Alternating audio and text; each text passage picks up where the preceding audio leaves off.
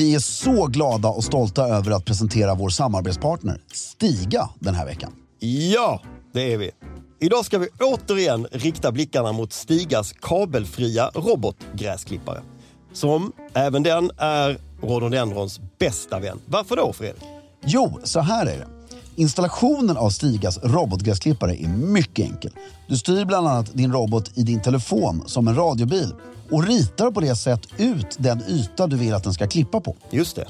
Råkar du träffa på en rhododendronbuske åker du såklart bara runt den. Ja. Du kan även välja ut no-go-zoner, alltså hela ytor där roboten inte ska klippa på. Och något som är väldigt elegant är att det även går att få pinstripes och schackmönster på gräsmattan. Du kan alltså med Stigas hjälp få din egen engelska slottsträdgård, även om du exempelvis har en tomt på bara fem hundra kvadrat. Det är helt otroligt. Helt otroligt. Just nu får du även såna cashback på utvalda robotgräsklippare. Från hundrafemtio euro upp till femhundra euro. Och så ingår det även fri datatrafik samt att du får fem års garanti. Gå in på stiga punkt com för att se mer av hela den här kampanjen och se vilken robotgräsklippare som blir just din goda vän den här säsongen. Med det sagt säger vi stort tack till Stiga den här veckan för att ni håller elegansen i trädgården. Hiring for your small business? If you're not looking for professionals on LinkedIn, you're looking in the wrong place. That's like looking for your car keys in a fish tank. LinkedIn helps you hire professionals you can't find anywhere else, even those who aren't actively searching for a new job but might be open to the perfect role. In a given month, over seventy percent of LinkedIn users don't even visit other leading job sites. So start looking in the right place. With LinkedIn, you can hire professionals like a professional. Post your free job on linkedin dot com slash achieve today.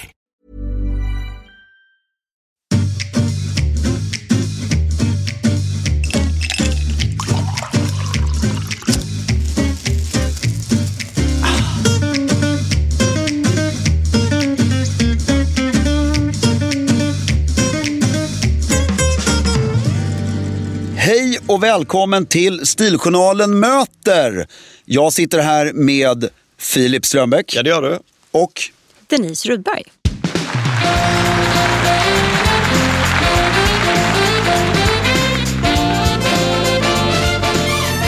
Välkommen, Denise. Tack. Du är ju min kontorsgranne i vanliga fall. Ja, alltså vi sitter ju bara några meter ifrån varandra fast på olika våningar. Fast på olika våningar. Det är mm. skitmysigt att springa in i det i trapphuset hela tiden. Ja, verkligen. Det är så lite. Det är lite Melrose Place goes office. Ja, för våra lyssnare som inte vet vem Denise Rudberg är, vem är du? Jag är författare ja. och eh, krönikör. Skriver ja. krönikor i Perfect Guide. Eh, och, eh, Väldigt ja. träffsäkra. Otroligt, jag älskar de krönikorna. Jag vill bara säga det. Ja, tack. Mm. Men folk är ju rädda sådär. Är det ingen som blir arg när du skriver om det? Ja. Ja. Men, jo, det ingen, men det vågar de inte säga. Det är ingen som känner igen sig. De tycker alltid att det är någon annan. Ja. Det där är ett väldigt roligt fenomen. Så lite att, hånfullt sådär, vad det där känner igen. Men ja. ingen som riktigt vill vara Fred i Solsidan. Men då måste jag fråga, men har du fått, har du fått... Nu hoppar jag rakt in lite ja, snabbt här. Men det, det var en krönika du skrev som jag försökte leta upp innan det här mötet mm. för att läsa igen. Men då var man ju tvungen att prenumerera på svenskan och det orkade inte jag börja göra bara för att läsa den. Och eh, där det pratar om lite så här rika människor ungefär, alltså, mm. det var därför jag verkligen ville läsa den en gång till. För, men rika människor som låtsas jobbar ja. lite grann. Mm. Eh, och folk som ska lära ut så mycket saker som, utan att göra någonting själv. Och har du någonsin möts av en människa som säger gud vilken bra krönika, alltså de där jävlarna, de är ju dumma i huvudet de där du skriver om, och så är det liksom den människan som du har syftat på egentligen. Just den krönikan, för då hade du ju lite sms-kontakt. Ja. Jag vet precis vilken det var. Då var det ju, det var ju inte bara en som kom fram och sa gud, alltså, och då var det ju flera av dem som jag har syftat på som absolut inte känner igen sig själva.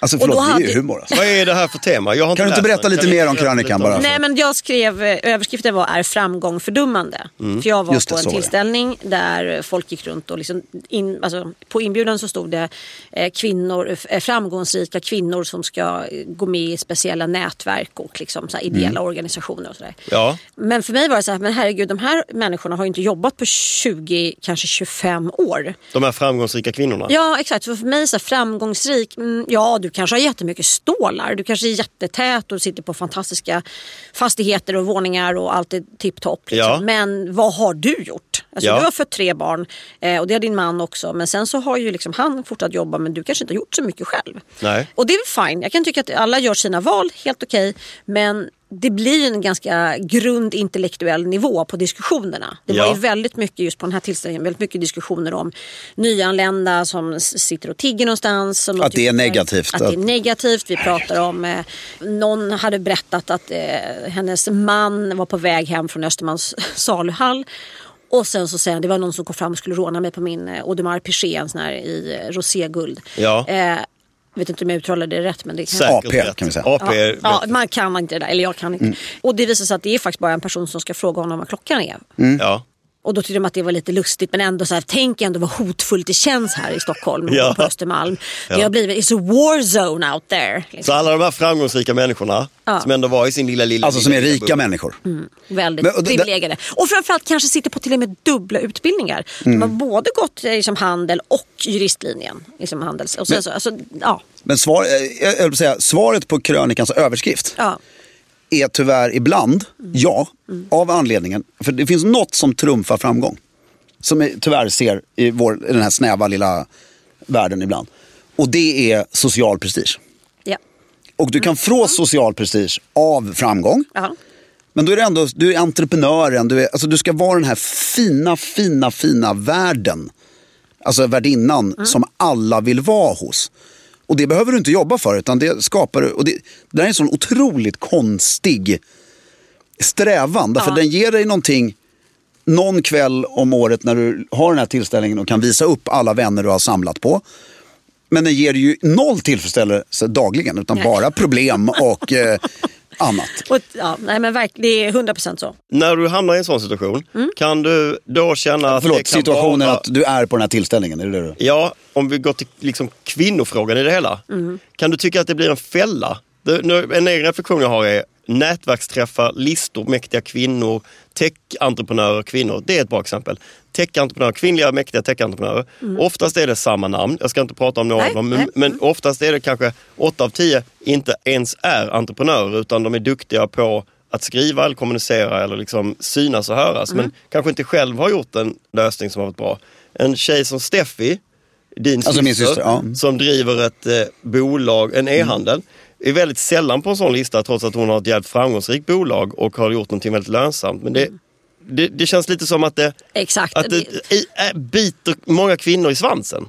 Jag vet inte om det just biter dem i svansen, men jag kan tycka att det känns... För mig, man tycker, jag, jag tycker att det känns ganska lätt att genomskåda. För ja. det känns som att man du gör ju inte det här på riktigt. Men jag måste säga, det är bara någon det form av... Men det kan jag ju tycka med snubbar också. Ja, det är ganska ja jag, jag tänkte just säga det. Absolut, och, med snubbar. Det där, ja. Ja.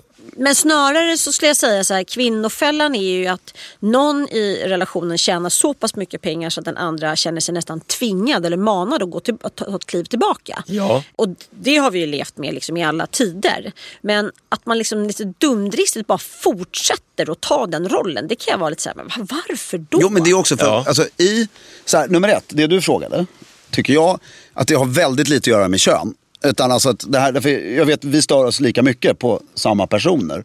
Folk som bara skriker ut i media och de kan saker och de är coacher och allt det här utan att någonsin ha gjort det själva.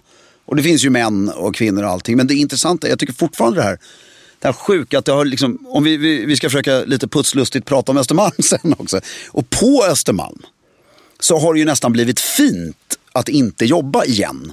Det har liksom slagit över på något sätt. Och då sitter man och liksom uppmana varandra. Och det är nästan pinsamt att gå till jobbet. Alltså det, det, det är ju en... Och det här skulle jag säga. Alltså, jag har ganska många i min, min egen... Alltså och nu jag, pratade jag om kvinnor ja, men precis, tyvärr. Jag fyller femtio nittonde mm. juni, så jag är liksom verkligen där. Mm. Ja. Eh, där har jag sett ett ganska, en stor grupp av bekanta som har slutat jobba för att de kanske har ärvt loss pengar eller bara liksom har jobbat hårt och sen bestämmer sig mm. för att ta en väldigt tidig pension. Ja, men det är en annan ja. sak tycker jag. Det kan jag tycka ja, då väljer du det själv. Ja, och de är typ i femtio plus och det är, femtio. Och det är deras pengar. Deras egna pengar, det är, det är inte snubbarnas pengar. Det är en jävla skillnad. Det är en väldigt stor skillnad. Mm. Och sen har vi en andra kategorin och det är de som faktiskt är tio femton år yngre än vad jag är.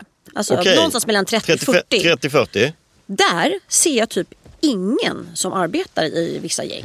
Nej, alltså och av, det av är kvinnorna. Skrämmande. Ja. Men så, och så har det ju alltid varit i den här socialgruppen. Ja. Nej, inte nej. för femton tjugo år sedan. Jag är sjuttioett. Vi, nej, där är det inte var... alltid samma tema? Väldigt högutbildade, men alltså så här, Sveriges mest högutbildade hemmafruar. Exakt. Gått på handels, men liksom jobbar fem år sen så tar man hand om hemmet. Ja, och så, men jag tyckte inte att det var så. Eh, var det inte så? Nej. nej. Och jag håller med Denise, därför att det har slagit över.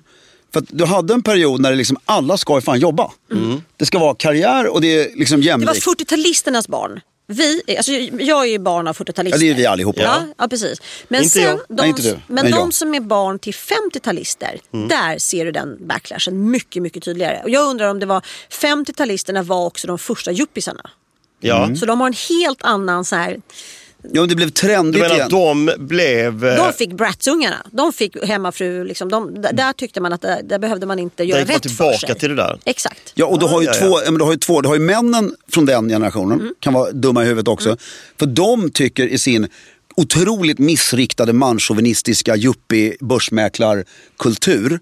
att det är fint att ha en tjej som är hemma med diamantringar och exakt. Inte jobbar. Så det kan missuppfattas och, mot det här gamla, traditionella. Ja, och då har tjejerna anammat det här också, att det är fint att vara hemma. Ja, och, just det. Det är så de är uppfostrade. Mm, också av sina mammor får vi inte glömma heller. Alltså, och nej. Sina fäder. Och liksom. Just det. Och sen tycker jag det är roligt det här du sa med att den här kvinnan som kände sig hotad. Mm. Att det var någon som sa att jag tyckte det var en väldigt rolig mening att så här... Alltså på riktigt, det är en bra affärsidé att gå ut på Östermalm och råna folk. Ja. Därför att det är så här, om du går, om du är de här personerna som inte jobbar, utan deras största intresse är det här. Mm. De kan ju ha alltså två miljoner kronor på sig som är väldigt lätt att komma åt.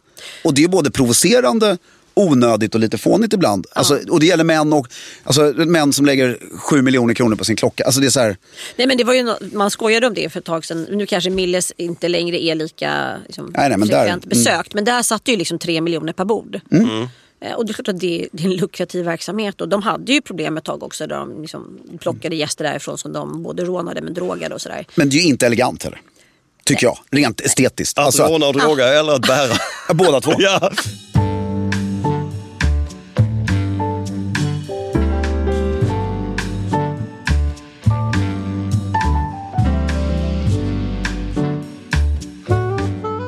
Du har ju, du har ju, jag har en ny de sista tes. två veckorna ah. så har du snöat in på någonting som du återkommer till ja. Ja, nästan varje gång vi hörs. Och jag vill fråga Denise om det här nu. Ja. Jag har ju bott i Vasastan i tio år. Mm. Det var en parentes i Fredriks liv. Mm. Exakt. Nej, men då var jag ute i kylan. Ja. Jag blev inte bjuden på någonting. Nej, är det sant? Och det var ingen som kom hem till mig. Men ungefär. Ja. Kan vi ses på stan, sa folk. Ja, det var helt skönt. Ska vi äta på Tranan? Kan vi inte, kan vi inte ses, ses på stan? Det, det är ändå en gammal Lundsbergare som har sånt. Ja, ja, men jag tycker det är väldigt, det är en väldigt rolig... Den, den, men. Och nu har jag flyttat tillbaka till gränslandet. Mm. Fortfarande Norrmalm skulle jag vilja säga. Ja, alltså inte all in, in i värmen. Liksom, utan mm. jag är på väg. Mm. Däremot så rör jag mig på ett sätt som jag inte gjort på tio år. Liksom på Karlavägen och Karlaplan och hela den och Fältöversten. Mm. Äh, älskar Fältöversten. Fältan är... Ja, ja det är fan, jag får ju gåshud. Det, men... Och då har jag, för jag tycker, vi får ju väldigt mycket frågor i Stiljournalen. Jag får mycket frågor privat. Jag älskar Cecilia Hagen. Mm. Jag älskar alla dina böcker, men dina tre första böcker framförallt är min liksom så här heliga graalhylla. Mm. Det är husbiblarna. Ja, det är husbiblarna ja, det är med liksom alla de här roliga beskrivningarna. Och då, då har jag definierat nu. Man kommer gående längs Karlavägen från Systembolaget ungefär. Alltså korsningen vid Grevgatan där. Ja, just det, Jala, ja. innan Jarlaplan där. Exakt. Mm. Och så går man hela vägen. Och så börjar ju Karlavägen egentligen korsningen Engelbrektsgatan. Mm. Alltså, där börjar ju Karlavägen. Mm. Och sen har jag kommit på att Östermalm... Alltså jag skulle vilja skriva en bok som heter det här. Mm. Den ska heta Öster om Grevgatan. Grevturegatan. Mm. Alltså du kan inte mm. bo väster om Grevturegatan. Mm. Det är inte varmt där. Nej. Förstår du vad jag menar? Det är jag vet, varmt. Nej, men, och det, vet du, och jag, undrar, känns, det, jag ja. tycker det här är rätt kul. Alltså, det, det, det är en sån skillnad i... Du bara går över den, de fem meterna. Mm. Och sen har du några öar. Du kan bo på Eriksberget, Villagatan, Lärkstaden och Danderydsgatan. Mm. Absolut. Mm. Men generellt så är det... Stämmer det lite? Jag håller helt med. Jag tycker att det blir... Det, är inte, alltså det finns inga mataffärer. Det finns inget liv. Det finns ingen Nej. puls. Utan det känns som ett så här dött område i London. Som man bara så här... Vad, är det här? Vad händer här? Det händer ingenting. Man och det är mycket trafik av någon konstigt. Ja. Vänta, vänta, vänta, vänta. Stopp, stopp, stopp. Mm. Ni menar att det bara sprudlar av liv klockan nitton en tisdagkväll vid Karlaplan? Ja. Ja, ungdomar kräks i buskarna. Ja, du ser folk som springer i smoking för de ska bort på middagar. Nej, men, så här, det är ju jättetrevligt. Jag bodde... Äh... Av alla andra stadsdels i Norden så uttrycks ju det här som liksom döden. Ja, men, men, men, men, jag måste men, få men det, har gjort, det har ju gjort det, Filip. Ja, ja. Nu har vi faktiskt restauranger som, som finns ute. En restaurang som är ägd av, av ja, men jag måste formulera, okay, jag, jag måste formulera frågan ah, på ett ah, annat sätt förlåt, också. Bara snabbt, ah, mm. Det jag menar när jag säger värmen, livet skiter jag i. Mm. Egentligen också, det gör ni också. Mm. För att det är inte, du bor inte på Östermalm för det sprudlande livet. Du vill ha din restaurang mm. som du går till. Mm. Och där vill du inte att någon från Vasastan är. eh, Fy fan. Ja, utan det jag menar är den här överklassvärmen. Alltså den, den känns värmen. Inte väster om Grevturegatan. Men så fort du kommer... över gatan där. Då. Så är det bara så här. Näsan är lite högre. Ja, näsan är lite högre. Folk är lite snyggare klädda. Ja. Det är lite mer puts på grejerna. Bara, man verkligen... Aj, aj. Alltså, bor där jag bor och lite där... Det är liksom, då, då vill du bara säga att du bor på Östermalm, men du gör inte. Nej, det är st- för strävsamt. Ja. Jag skulle vilja faktiskt ringa in det här ännu snävare. Ja. Eh, ja. För att du. Övre Östermalm, mm. öfre, som man liksom skojar om, ja. Det är ju då norr om Karlavägen. Ja. Ja, ja, det är ju bara det är typ ett kvarter. Ja, men det är ju alltså från Sturegatan, där, om vi ramar in det, mellan Sturegatan, Karlavägen, Vallhallavägen och Karlaplan. Ja, och så snävar vi av det och klipper vid Grevturegatan istället för Sturegatan. Ja, fast jag skulle vilja dra det hela vägen bort mot Karlaplan. Jag tycker att allt norr om Karlavägen inte är så roligt alltid. Att det är lite dö- du vill ja. Bo under Karlavägen? Ja. Alltså du vill bo mellan Karlavägen och Strandvägen? Ja, exakt. Och, ja, men där jag bodde ju på elva år på Fredrikshovsgatan, sen bodde jag på Storgatan mm. nästan tjugo år till och är uppvuxen på Grevgatan, hörnet Storgatan. Mm. Det är, alltså, så här, men det kanske beror också på att norr om Karlavägen är ju gamla arbetarbostäder. Mm. Så min första lägenhet... de, är alltså, de, de är ju knappt det... hundraåttio kvadrat. Ja, det går inte. Nej, nej. nej. Och då... Låt mig utveckla det. Ja, det låter helt jävla dum i huvudet. Vi får väl se. Då har vi... Min första lägenhet låg på Nybrogatan sjuttiotvå. Mm. Och det är alltså nästan uppe vid Valhallavägen. Och det var ett gammalt H S B-hus, alltså som en, det stod nästan som ett kvarter med bara smålägenheter som var byggda som arbetarbostäder. Och det innebär att man gick Jag in har varit genom... på visning där i min ungdom. Ja, och man gick upp, man går in genom porten, sen åker du fyra trappor upp och då är du på nederbotten. Mm, för det ja. Ligger om på ett berg. Det är inte ett jätteskärmigt Nej. Område. Det är lite så här Stockholms första miljonprogram. Mm. Förlåt, vad låg det här nu igen? Det här Från är alltså... alltså uppe vid Valhallavägen. Precis, mellan Östermalmsgatan och Valhallavägen. Högt upp, väldigt högt upp. Ja, men alltså funkishusen? Nej. Ja, de är inte funkis. Ja, de är nästan funkis. Nästan, de är tjugo. Ja, kanske. De är tjugo, precis. Ja, jag har ingen aning om vad det är. Nej, du har aldrig varit där. Vet du vad... Vet du vad Ebba von Sydows kontor är? Det är ja, uppe ja. Bra gatan, Nybrogatan. Fortsätt det kvarteret uppe. Upp mot Valhallavägen. Vilken jävla referens. Vet du vad Ebba von Sydow... Ja, ja, det vet jag ju. Det är det var det jag visste. Jag tänkte, ja. då, då känner du hemma. Ja. Eh, och sen samma så... Men Ebba von Sydow har kontor i arbetarkvarteren, det är det du vill säga. Definitivt. Det är klart, hon ja. Kommer från Göteborg. Ebba, vi älskar dig. Mm. Jag älskar Ebba, ja. Det är något annat. men, men det är samma sak på Jungfrugatan. Mm. Och det märks att de husen, tycker jag i alla fall, inte är byggda med kärlek. Mm. Det de är byggda med. För funktion, och det är en mm. stor skillnad. Men det, och, det blir, och där också lite av en liksom asfaltsdjungel, ungefär som Sibirien och liksom de delarna. Det, liksom, då dör själen lite. Ja. Men, men jag gillar ju alltså Karlavägen, om vi ska fortsätta med den här mm. tajta hårdragningen, mm. så tycker jag väldigt mycket om Karlavägen sjuttioett fram till åttiofem.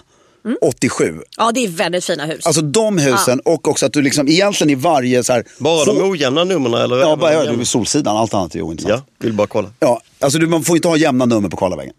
Bara... Det är skuggsidan. Ja, mm. och eh, på Narvavägen är det väl... Där är, där är jämna nummer man ska ha. Exakt, då vill ja. Man, trettiotvåan och den delen Exakt. Är superfin ner mot, men inte... Ja, precis. Nej, det är den här boken jag skulle göra, en guide om mm. Östermalm. Mm. Där man liksom specif- boken ni kanske ska ha ihop. Ja, där har jag en annan idé. Men det, nej, men där, där man specificerar husen. Yes. Ja. Men i alla fall den sträckan, för där har de också en fin grej. Framförallt där Karlavägen sjuttioett och fastigheten på an, mitt emot då, så... Och när man står på balkongen där så ser man hela vägen till Östermalms torg. Mm, det är också väldigt, det är också väldigt trevligt. Ja. Så sympatiskt. Väldigt sympatiskt. Och du kan välja om du handlar varje dag på Hallen eller Esplanad. Alltså dyrt eller billigt. Ja. Mm. Och vi, jag bor ju bland annat mitt emot dina föräldrar. Mm. Jag tror jag ser inte. Jag bor du där nu? När du säger ja. bland, bland annat. Bland annat, ja. Din andra våning i stan, var ligger den? Det är min hemliga. Ja. Din kärnpärn, var har den? Den har man inte på Östermalm, den har man i Gamla stan. Det är min girl cave. Ja. Men eh. den, lilla, den lilla där mamma och pappa bor. Det är som ett litet torg. Ja, liksom. Det är ju exceptionellt. Jag har bara hittat en annan plats, och den ligger faktiskt i Vasastan. Mm. Där du kan snurra liksom trehundrasextio grader. Mm. Du står på en plats där i det här fallet tre gator möts. Mm. Och så kan du snurra trehundrasextio grader. Och du ser ingenting som är nybyggt. Nej. Och det, jag har bara hittat en på riktigt, en plats till i Stockholm. Och det, det är en, jag kommer inte ihåg vad korsning heter. Men det är en korsning i Vasastan också. Där du kan, för alltid är det något jävla hus som de har, som de har, har plockat in, ner. Som inte har byggts med kärlek. Ja. ja.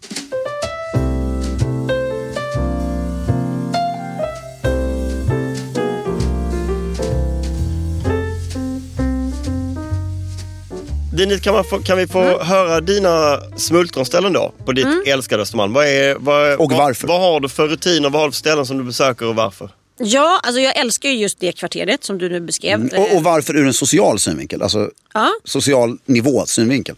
Mm, nivå också. eh, ja, det är kanske lite svårt. Jag är ju sådär, jag är inte alltid jätteförtjust i grannar. Nej. Eh, för jag tycker att det är... Men nu, när vi flyttade in i vårt hus så var jag såhär, gud vad jobbigt, jätte...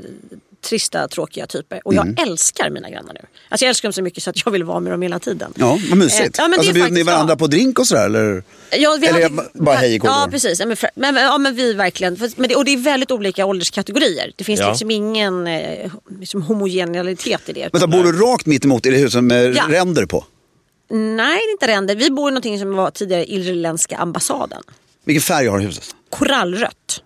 Ja, det ligger närmare mot Karlaplan. Har en, en flaggstång. Ja, jag vet, jag vet. Mm, mm. Mm. Och v- vår lägenhet har flaggstången. Mm. Tillbaka till smultronställen. Ja, förlåt. Ja, det i alla fall. Och där har vi ju då gamla Tomtebageriet i det kvarteret. Som okay. var som ett, liksom, ett legendariskt bageri som kom, startade, öppnade typ nittonhundratjugoett. I fyrtiofyra år av mina fyrtiotre år. Det går inte. Utan fyrtiotre av fyrtiotre så har mina prinsesstårtor kommit därifrån på min ja. ja, okay. mm. ja, och där finns nu eh, Vallhallabageriet. Och det ja, är också ja, ja. Ja. Så de har en liten filial som de har. Ja, de har behållit skylten. Ja. De har behållit gamla emaljeskylten. Så det tycker jag är en sån. Och det är lite också, för jag jobbade på Vallhallabageriet när jag var typ tretton år ja. på Valhallavägen. Så det tycker jag är väldigt så. Får vi kommentera på varje ställe? Eller? Ja, det är klart ja. vi ska. Därför jag tycker så här, du vinner väldigt hårt här nu. Ja. För att det är så här, man kan säga att Tösse är det tjusigaste. Eller jag trivs så bra ja. på Tösse, du vet. Mm. Eller. Men att trivas bäst på Tomtebageriet, ja. det är verkligen så här, det, det, därför då, det är up there, men det är också diskret. Mm. Mm. Det är ju spretsat, Östermalm spretsatorer skulle jag vilja säga. Ja. ja, men det är ju det. Ja. Ja. Nej, men jag håller liksom... med. Ja, men man måste, det är inget, liksom, inget bageri man bara springer förbi av en slump. Nej, det utan det du måste ju veta vart du ska gå om du ska hitta. Och det är ju lite är... finare. Mm. För Tösses ja. vet ju alla att man ska gå till. Men så är det alltid med mm. liksom, liksom, hål i väggen mm. lösningar. Sen ska vi se om du tycker det är lika spännande med nästa. Ett annat, jag bodde, var ju uppväxt då i hörnet Storgatan, Grevgatan. Mm. När jag skilde mig så flyttade jag till Storgatan tjugofem där mm. det nu bor väldigt tjusiga människor uppe på taket som har byggt sjuhundrafemtio kvadrat. Mm. Ni kanske vet vilka. Ja, där. Jag vet mm. precis. Mm. Ja. Mm. I det kvarteret, för det anser jag, det är Östermalms knivsöder, den korsningen. För alltså med seven eleven och allt det där. Precis, det är seven eleven, det är O'Learys, det är Tudor Arms, ja, O'Learys kunde man skita i. Det är strippklubb. Och det är fula hus. Ja! Var? I vilket hus då? Nu vaknar du. I vilket hus? Hörnet, Storgatan, Grevgatan. Det var tidigare en sån här... Kyrka? Nej. Nej, nej det är där på Slatan. Ja, där på Slatan, just det. Det är ingen strippklubb. Det kanske är strippklubb också, det vet vi inte. Who knows? Han har säkert en pole. Ja, Helena är väldigt tjusig. Men nej, det här är liksom kvarteret ovan det. Ja, ja, ja, ja, ja. ja där det var ja. någon sån här presentartikelaffär. Från där är en strippklubb. Ja, det har varit i alla fall. Jag vet inte om de har lyckats få bort det. Men det tycker jag är. Så min, den platsen är helt magisk. Just för att där är det väldigt mycket liv och rörelse. Mm. För att vara Östermalm, det är liksom... Och väldigt mycket att just... Men vad är, tio men är, det, är det platsen som är ett smultronställe eller ett specifikt ja. ställe? Äh, egentligen då, så det jag älskar mest med det, det är Coop-affären. Mm, jag fattar. De har absolut Stockholms härligaste personal. Alltså, det, mm. alla säger det. Den är ganska trång. Den är trång, den är lite skit. Mm, ja. Det är liksom också en sån här grej som bara en liten... Eh... Heter det inte Konsum längre? Coop Nej, heter Coop. det. Men okay. när jag var liten, i och med att jag växte upp där, mm. då var ja. det första affären jag fick själv gå och handla ah. i. Så man gick där med sin påse. Det är lite fint. Life is full of what ifs. Some awesome. Like what if A I could fold your laundry? And some, well, less awesome. Like what if you have unexpected medical costs? United Healthcare can help get you covered with Health Protector Guard fixed indemnity insurance plans. They supplement your primary plan to help you manage out-of-pocket costs. No deductibles, no enrollment periods, and especially no more what-ifs. Visit U H one dot com to find the Health Protector Guard plan for you. Hold up. What was that? Boring. No flavor. That was as bad as those leftovers you ate all week. Keke Palmer here. And it's time to say hello to something fresh and guilt-free. HelloFresh. Jazz up dinner with pecan-crusted chicken or garlic butter shrimp scampi. Now that's music to my mouth. HelloFresh. Let's get this dinner party started. Discover all the delicious possibilities at HelloFresh dot com.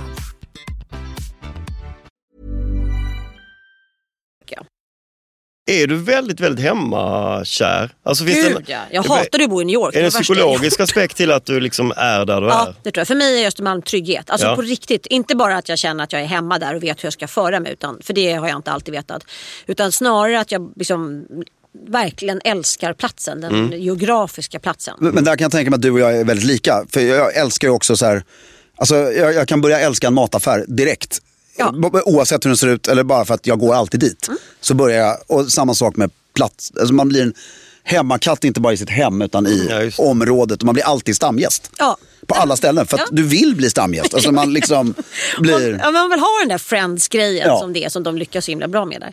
Och sen så är det en annan plats då, som jag nu redan har nämnt, som är Fältan mm. ja. Jag gick på dagis på Fältan, jag hade dagmamma där. Först gick man på dagis och sen så på halva dagen så gick man då till dagmamman mm. och sen så fick man gå en dag i veckan till biblioteket som ligger där. Jättefint. Fan, man är dagis. Och sen hade man eh, folktandvården, alltså allt fanns där ja. Sen tyckte man var ganska skönt att gå hem, för det är ju ingen jättevacker miljö egentligen. Ja, men, och när vi var små var det ju sinnessjukt. Men vad gör du där idag i Fältan? Jag handlar allting där, alltså, ja, ja, okay. all mat mm. eh... Tar du en bulle på Tillins?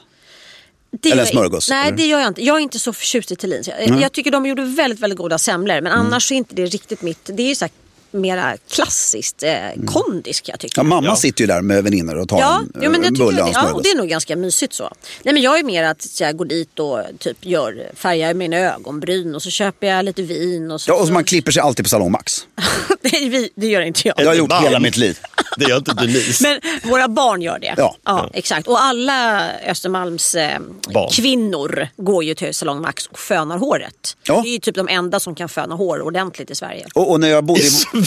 Ja, men det är ju, det är ju så. Det är sant. Det är, de såhär, det är en libanesisk familj som har, they know how to do. Har de fönat dig idag? För du är väldigt nej, fin fönad. Nej, jag gör alltid mitt hår själv. Man ser alltid Tack. Någon miljardärska som sitter där och blir fönad ja. När man är där samtidigt. Mm. På tal om miljardärskor ja. Så ska vi gå över till någonting kanske lite mer stilrelaterat. Mm. Vi har pratat väldigt mycket om mm. stadsdel och liksom stilets förfall i den här gruppen av människor. Mm. Ska vi prata lite om det? Ja. Om varför folk inte klär sig ja. Fast att de är skitrika. Ska vi slänga fram teorin? Ja. Och så får Denise ja. Ja. Kommentera. Mm. Det är ju så här. Nej, men att, nej, men jag tror att det är det här du syftar på. Jag tycker det är så, förlåt, jag blir så pirrig så att det är ja. Så kul. Att man blir bjuden till... Eh, Djursholm och Östermalm, det är ju samma stadsdel. Mm. Liksom, på, att man blir bjuden ut dit. Eller, men det här är i och för sig mer Djursholm, tycker jag. Man blir bjuden ut dit eller till någon i Stockholm.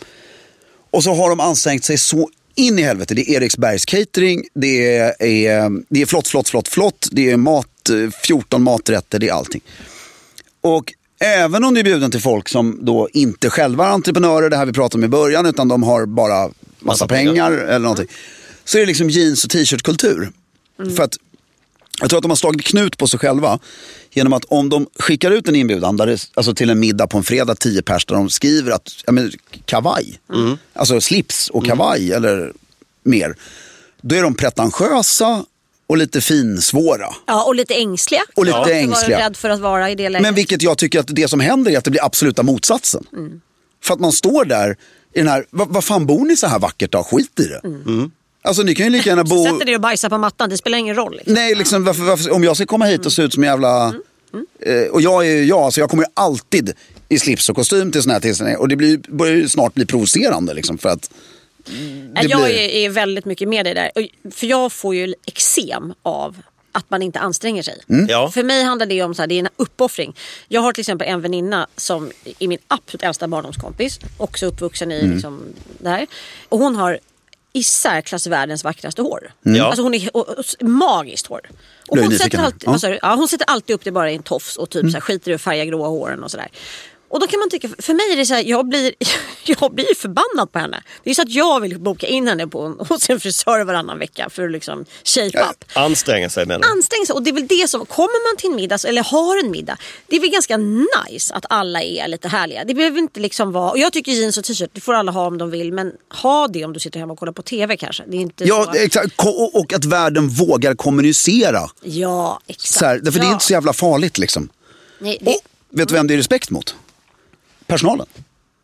Hur då? Personalen på... Nej, men du har hyrt in personal som ja. Ska hjälpa dig och göra den här tillställningen fantastiskt fin. Mm.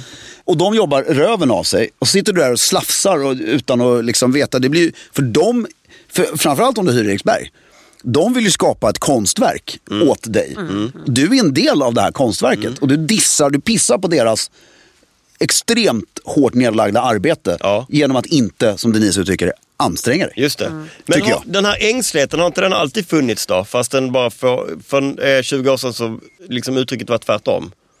Då var det... Jo, ängsligheten kom jo. ju med I T-miljardärerna. Den här omvända... Den här omvändningen. Mm. Ja. Ja. Skulle jag säga. Nej, men jag håller, jag håller helt med, jag tror det. Det, det, är bara, det tar sig olika uttryck i olika liksom, tidsepoker. Ja, och vem det är som är på något sätt kungarna i institutionstecken eller drottningarna. Exakt. Just ja. Nu så är ju är det ju Daniel Ek och ja, men Daniel Ek och, och Facebook och... Här, exakt. Det är det som är the raw... Ja, men och då vill väl de reklama det, för de är inte, det här gänget är ju inte helt trygga i liksom, de sociala koderna. Nej. Och tycker de att vi, våran grej är att vi ska visa att vi fullständigt skiter i konventionen. Ja. Exakt. Ja. Och det har ju blivit deras grej. Då kan man tycka, gör det, men jag vill inte se en man i svart t-shirt. Nej. Nej. För då kommer jag begå brott. Men, men det, som är, det, det är det värsta jag vet. Vad vill du se en man i då? Jag älskar ju... Vadå, rosa skjorta? Ja, vi har en annan sak. Jag är ju inte så förtjust i vit skjorta. Nej. Jag tycker att väldigt många hudfärger mår väldigt bra av lite försiktig färg. Precis som ni har pasteller. Alltså ja. Lite ljusblått, lite rosa. Mm. Gult är ju inte alltid så bra, men... alltså, och inte så kanske mycket mörka skjortor då. Alltså svart skjorta på man. Tycker ja, men man ska nej. Inte ha svarta kläder. Tack, exakt. Mm. Um, men, så, att, ja, så där till exempel då. Men vi vill ha. Jag älskar eh, alltså Lardinis hela sortiment. Tycker jag är liksom... Jag bara, liksom... Va, vad var frågan? Jag bara, hur, vad vill jag ha en man, man i? Ja, ja, förlåt. Um, ja. Eh, jag gillar ju material, alltså mm. det som eh, din syster. Jag tycker också om att ha material på mig. Ja. Kashmir. Ja, nej, men jag tycker softgoat till exempel är mm. fantastiskt. För, framförallt jag har ju, tror jag, hela deras sortiment. Ja, det är fantastiskt. Ja. Men också på män, alltså jag tycker det är väldigt fin... Det, det, kashmir som material, det låter ju otroligt snobbigt, men nu finns det ju faktiskt lågpris kashmir mm. också. Så. Ja. Men det gör sig väldigt bra mot huden, det är liksom ja. Inte så hårt. Och det tycker jag även om material är bra på män i liksom kavajer, jag tycker även byxor. Det är svårt med kashmir i byxor, men det blir ju väldigt snyggt liksom, när de är nyfixade.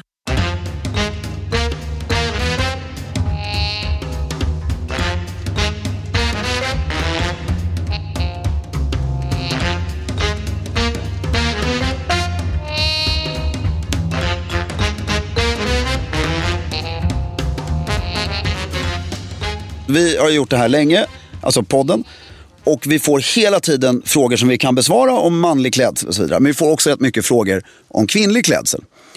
Och framförallt på arbetsplatsen. Mm. Där, som jag sa nu, jag själv driver ett litet företag för tillfället där vi liksom alla män på något sätt, de som börjar jobba hos oss vill ju också klä sig på det sättet mm. för att vi gör det. Ja, det gör ni, ja, gör det ni gör. Liksom. Ja, vi gör det vi gör. Men att männen har på sig ungefär grå kavaj, byxor, om ni vill en slips. Mm. Och hur skulle du, motsvarande klädkod, mm. hur skulle du säga till en tjej att hon ska se ut då? Det här är ganska intressant. Jag hoppade av gymnasiet när mm. jag var sjutton och, ja. Och då fick jag jobb på N K-designers.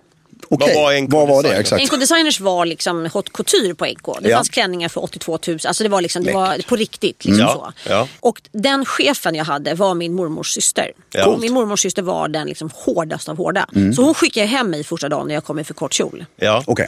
Och då var, men det, det här är ju ett tag sedan, det är ju liksom trettiofem mm. år sedan snart, så det är klart att det är en, sån här, en annan grej. Men jag kan tycka att man, det är svårare att ge klädkoder åt kvinnor. Ja. För att det är liksom, jaha, du får inte ha för kort kjol. Sen finns det, jag, jag kan ju tycka att så här, men ni behöver inte klä er fult för att ni jobbar på bank. Nej. Alltså, du, du, pratade, du, sa något, du sa ett begrepp. Bankers eller? Girls. Banker, Banker girls. girls. Vad, är, vad är den stilen då? Men för mig är det så här, polyesterkostym med så fult sittande kjol. Lite liksom stor och pösig. Ja. Hudfärgade nylonstrumpbyxor som jag också skrivit en hel krönika om. Ja. Det är ju sådana som borde straffas mm. med döden som har på sig sånt.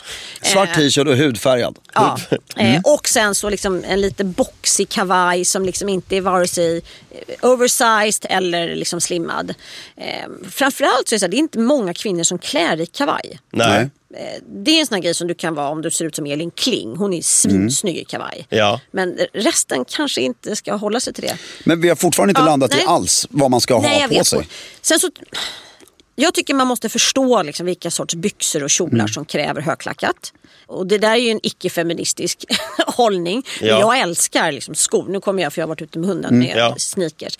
Men det tycker jag också är okej om det är snygga sneakers. Men det måste vara välklätt. Bara titta i ett italienskt liksom, livsstilsmagasin så har du liksom koden. Men kan man säga så här då, att det kommer in en eh, tjej på kontoret mm. som man informerat dagen eller veckan innan att ja, det vi vill här, vår klädkod, vi kommer liksom inte säga exakt, men det är att vi vill att det ska vara välklätt här. Mm. På riktigt, i enlighet med varumärkets känsla och vad vi mm. försöker utsåla.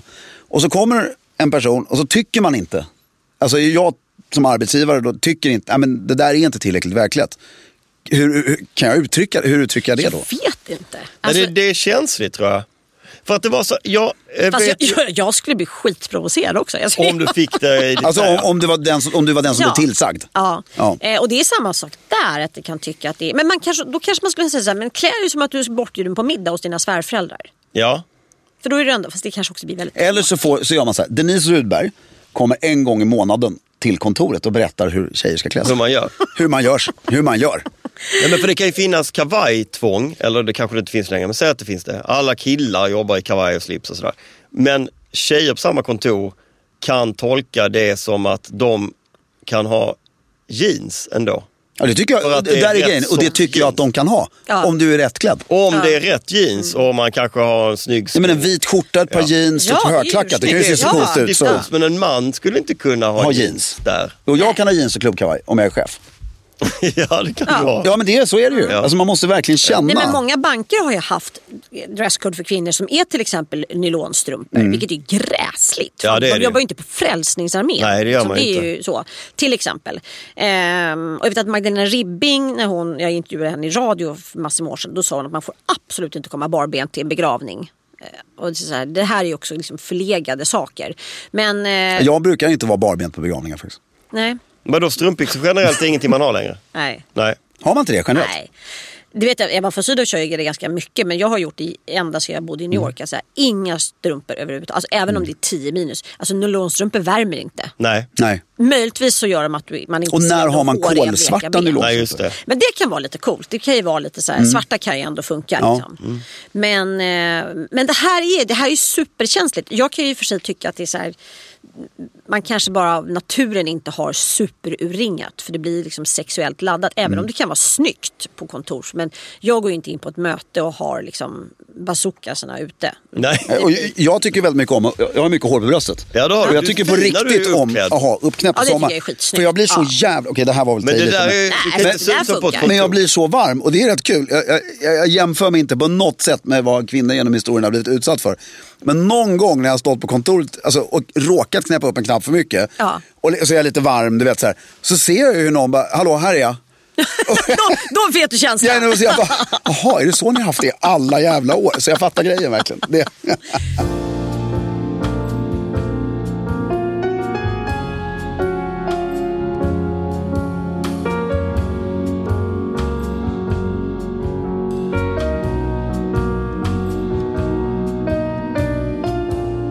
Vad är du aktuell med nu, Denise? Nu sitter jag och skriver min tredje del i serien om andra världskriget i Stockholm. Ja. Som handlar om kodknäckare. Alltså, det fanns ju ett, en, ett högkvarter på Karlaplan i samma hus där Maximteatern nu ligger. Men det var okay. Då var det en gammal rivningskåk som mm. de satt in i. Och det var då Försvarsmaktens kryptavdelning. Mäktigt. Superspännande, och där bland annat min farmor jobbade på flygvapnet där under kriget. Vad häftigt. När kommer mm. den? Tredje delen kommer nu i juni, fjortonde juni. Och sen så är det... Vad roligt. Mm. Och, och då undrar jag... Alltså, och det ska bli tv-serie. Har du... Ska yes. det? Yes. Fan vad kul. Mm. Den vill jag se. Mm. På din kanal. Får man den kanske hemligt? Det är S V T. Ja, det är ju kul. Känner du att du har i dig att skriva någon mer hardcore societets, alltså nu, alltså nutid societetsbok? Ja, jag har varit väldigt sugen på det. Ehm... För det leder mig rakt in på min nästa fråga. Ja, låt höra. Ehm... Får jag pitcha en sån till dig efteråt så kan vi skriva den tillsammans? Kan vi gärna göra. Jag har bara titeln. Vi har ju glömt att prata ja. om det faktum att du faktiskt redan har figurerat ja. i litteraturen. Just det. Som... Kan vi bara en gång för alla säga vad han hette som karaktär? Och i vilken bok nu? Det var en av de här tre då. Fredrik af Klarker blev Clark Fredriksson. Jag hade ju... The Sex Machine. Ja, och det är sant. Ja. Det här är ju, alltså karaktären... Jag fattar inte, jag kom på. Jag, Nej, jag fattar inte hade... det, för vet du vem som... Det var helt sjukt. I vilken bok är det? Matilde. Mm. Matilde. Mm. Därför det sjuka var att... Alltså, jag satt på samma kontor som Alex Schulman då. Mm. Jag på Sturegatan. Och vi kände, du och jag kände inte varandra alls. Nej. Så han frågade mig, för att du hade kontakt, är det okej okay om du är med i Denises bok? Och jag bara absolut. Sen köpte jag den här boken och bara, fan jag är inte med. Alltså sen fattade jag det, för du hade ju beskrivit sig i detalj ungefär var jag bodde också. Efter min riktiga dåvarande adress. Fast det, det tror jag att det var... Var det en slump? slump? Ja, men vi hade träffats en gång. Och ja. det var på en fest på Stureplan som eh, Joe Stockholm arrangerade. Mm. Så vi hade sett, men det var väldigt ja, ja, fjärt. Men... Ja. Så det var väldigt så. Men, men eh, ja, jag kände ju inte dig överhuvudtaget. Nej, nej, men det var ju jättekul. Mm. Och Clark Fredriksson var ju faktiskt på riktigt sexmaskin i den här boken. Mm. Just då. Ja, jag ska läsa om den här boken. Bara, det, det behövs. Men förlåt, var det väninnan, storlek trettiosju? Matilde. Matilde. Ja, det var den tredje i den. Nej, Matilde var femte delen som kom. Liksom. Ah. Jag skrev tre stycken eh, efter det också. Som var liksom inte riktigt bara Östermalm. Utan nej. Det var, ah. För jag älskar titeln. Om någon annan är storlek trettiosju, det kanske bara för att det är så lätt att säga. Men... Mm. Nej, men alla, det är den titeln alla minns. Ja, men jag tycker den, jag, jag tycker den är, och sen så är du fortfarande, för du var ju på omslaget själv mm. på alla dem. Mm. Men det är, är du det fortfarande? Nej. För du hade väl det som en grej rätt länge? Jag hade det, precis. Eh, och jag gillar verkligen... Det tycker är... jag är lagom narcissistiskt. Ja, också. Visst. Ja, nej, men sen... Varför inte? Nej, men, alltså, ur, varför vi, det blev så, varför vi sökte bilder i bildbank, det fanns ingenting. Alltså, vi var så, för att gestalta det här, det här kommer inte vi kunna hitta. Så då, får vi, och då hade vi, jag hade varit ute en kväll och tagit liksom, typ tusen bilder med mina ja. tjejkompisar med en kamera. Så framkallade vi dem, vi bara, det här är precis rätt känsla. Och det, för det jag älskar är, för, alltså, så här, som, alltså, du kan ju skildra, man, man kan ju säga så här, Östermalms skildrare. Ur ett kulturellt perspektiv ja, eller någonting. Mm, mm. Det är ju en annan grej. Men om vi tar Östermalm... Som socioekonomiskt, den typen av... Ja, liksom, sådär. Men om du tar skildrare av Östermalm ur det lite roliga perspektivet och ur all den här snobbismen och som vi sa innan, som nästan blir seriös efter ett tag, desto längre du pratar om den. För den är ett, det är en weird värld. När du, alltså, du har ju Cecilia Hagens Charlotte och Fredrik, eller Fredrik Charlotte, mm, mm. som är ju briljant i sin... Alltså de hittar ju exakt... punkterna. Mm. Och din, alltså de här första också, för sen har inte jag, jag erkänner, jag har, jag har läst dina fem första böcker slaviskt, sen har jag läst någon, men, men av den här Östermalms skildringen, det är så otroligt spot on. Det var, alltså, det var några beskrivningar av middagar och grejer som är, andra har försökt, men det där var liksom, det var nästan kulturellt, alltså för att det blev så, för de som inte kan den miljön, så var det, så alla fattade, det var så liksom exakt som en filmkamera inne i vissa beskrivningar, tycker jag. Alltså, ja, men tack, det är väldigt kul. Men det är också folk, det är ju för att man är, jag är orädd i det. Alltså jag bryr mig ju inte. Ja. Och det är det som också tror jag är liksom nyckeln till det. För att är du lite ängslig, jag pratade med en tjejkompis som är född i familjen Dinkelspiel bland annat. Och hon sa att jag, jag hade aldrig vågat skriva den här boken. Nej. För hon hade känt sig mycket mer ansatt. Jag känner, jag lever ju liksom lite in between. Jag menar, jag kommer inte från över, jag kommer inte från överklassförhållanden. Mina Nej. föräldrar är vanliga liksom. Nej, men allt handlar blir en succé, ska man skriva vad som helst. Nej, men precis, men jag tror att det eh, men jag tror att det var liksom nyckeln, att jag vågade. Mm. Ja. Mm. Och det, det jag saknar är ju den här, för den är tjugo år sedan. Mm. Cecilia Hagen var ganska exakt inte tjugo men femton sexton år mm. innan den. Mm. Och med den här nya ängsligheten vi pratar om, det här att det blivit fint att vara hemmafru igen. Mm. Det är, du ska inte ha smoking på dig längre, utan du ska ha en svart t-shirt. Och, och ängsligheten, ängsligheten, ängsligheten. Men du ska ändå vara fin. Mm. Alltså den här, det skulle vara otroligt kul och få en skildring av det här en... igen. Mm. Mm. Och jag kan säga så här, jag tycker att det har blivit, det har, väldigt mycket har förändrats. Du går ju inte in idag hos eh, människor mellan trettio och femtio år i en lägenhet eller en våning som inte är totalrenoverad. Nej, och då förstörd i min värld, men det är ju en ja, annan sak. Och jag menar, då kan man säga så här, det så såg ju inte ut för tjugo år sedan. Det gjorde Nej. Inte det. Folk Nej. Kunde ha, det var lite så här, när jag, framförallt när jag växte upp mm. ännu längre tillbaka, då var det så här, men herregud, man gick runt med riktigt liksom skabbiga lägenheter med tapet som hade lossnat lite och mattor som verkligen ja, och var... och köket renoverade du, lagade du lite... Alltså allt eftersom. Det ja. Var inte... Nej, du bytte ut någon lucka ibland och sådär. Men det var liksom inte det som var fokus på. Idag är det top notch. Ja, men, och, det är... och, och, då är det Djursholms tre enda samtalsämnen. Renoveringar, resor mm. och skilsmässor. Ja. Mm. R R S. Mm. Ja. Nej, men det är det enda de pratar om. Och det är så tråkigt. Så att... mm. Hörrni, ja? Vi måste runda av. Denise... tusen tack för att tack, vi fick låna dig. Och vi älskar dig. Ja, ja, samma. Så himla kul att vara här. Mm. Kände vi kunde prata flera timmar till. Mm. Säger tack. Du? Tack. Håll stilen.